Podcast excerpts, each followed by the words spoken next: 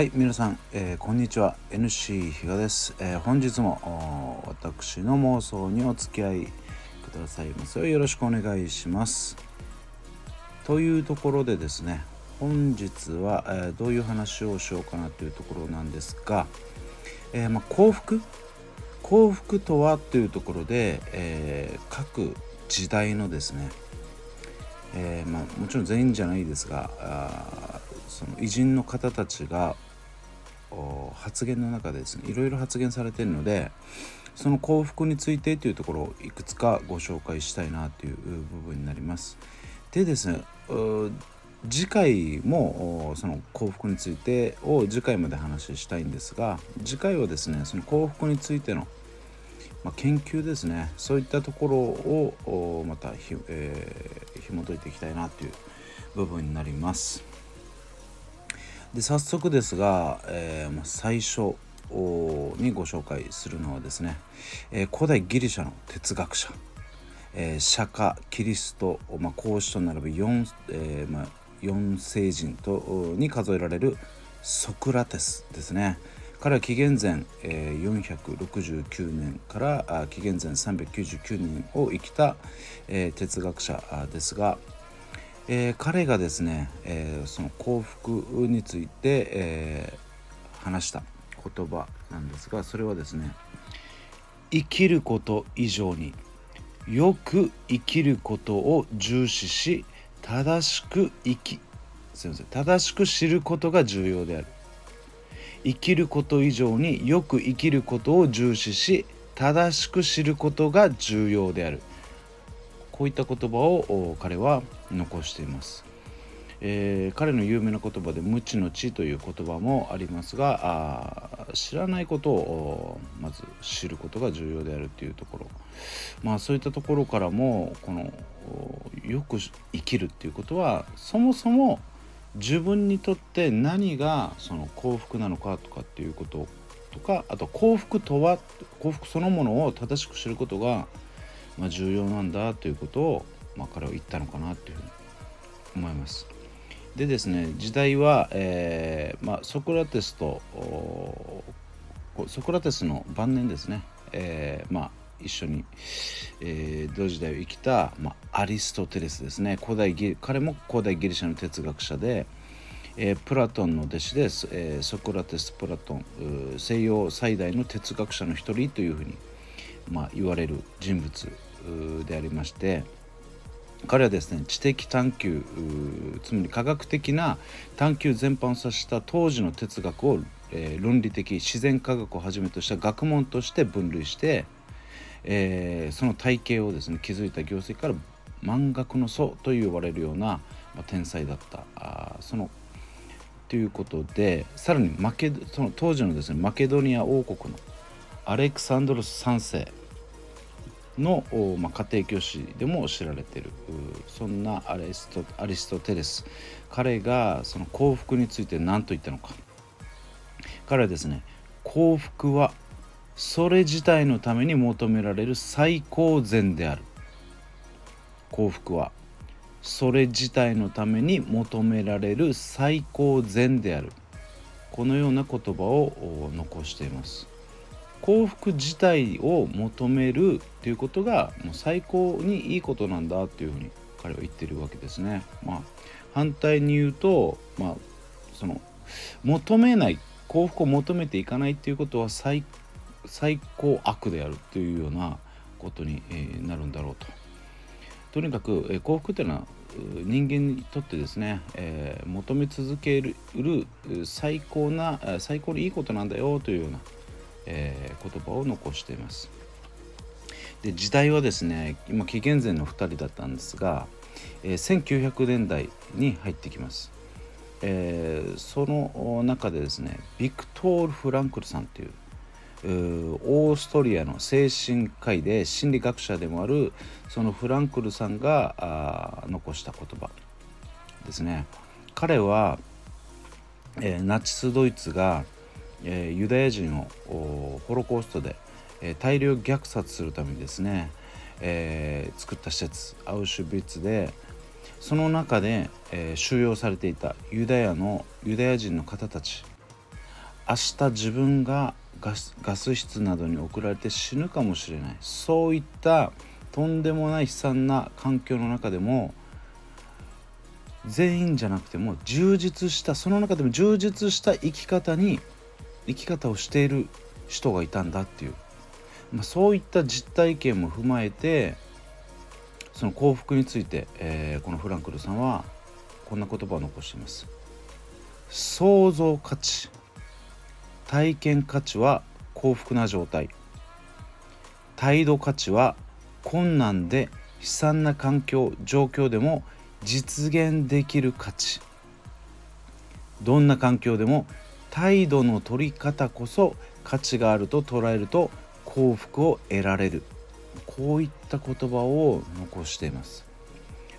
環境に、えー、環境によって自分の態度を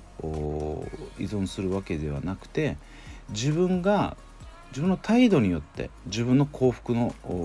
度を決めることができるんだよ。今を生きている、えー、例えばですねバッドエンドだとしてもその同じ、えー、ネガティブマインドで過ごす時間と、えー、できるだけ今この時をポジティブにポジティブな態度で過ごすことそういったことで幸福を得られるんだというような言葉を残しています。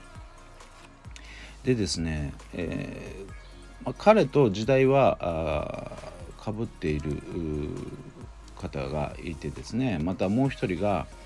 世界三大幸福論をの書いた一人の偉人ですね。バートランド・ラッセル。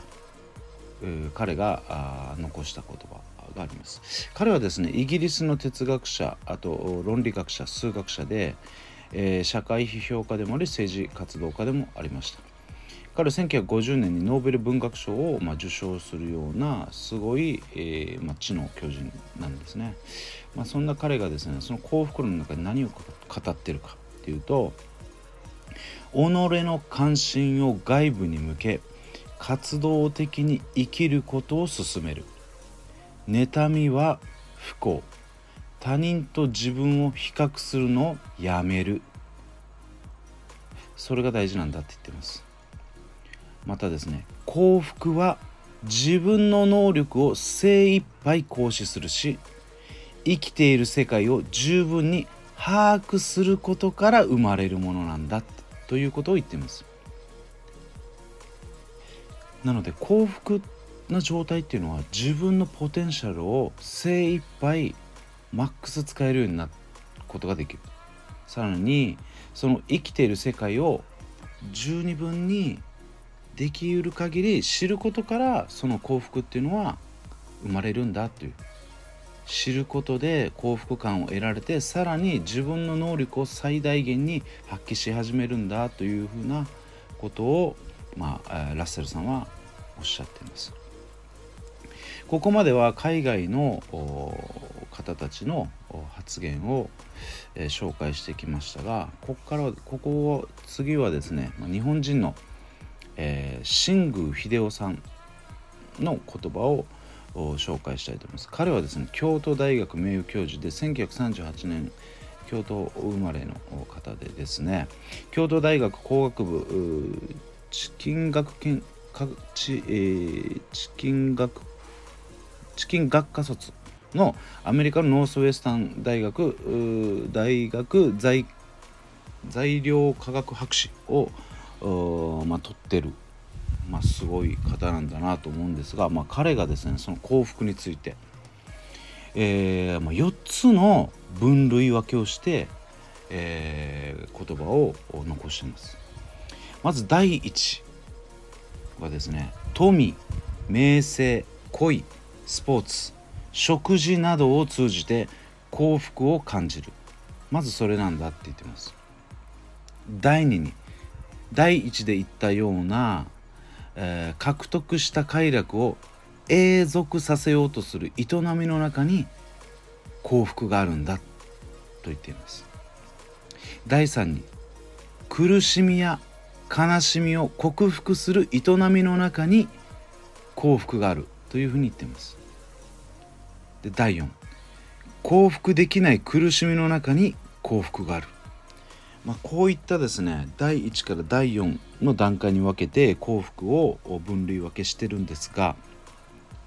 まあ、1と2と3と4とですねすごいなんか明確に分かれてるなというふうに自分の中ではすごい感じるんですが1と2はどっちかというと、えー、もう社会的に得られる何て言うんですかねちょっと物質主義といいますか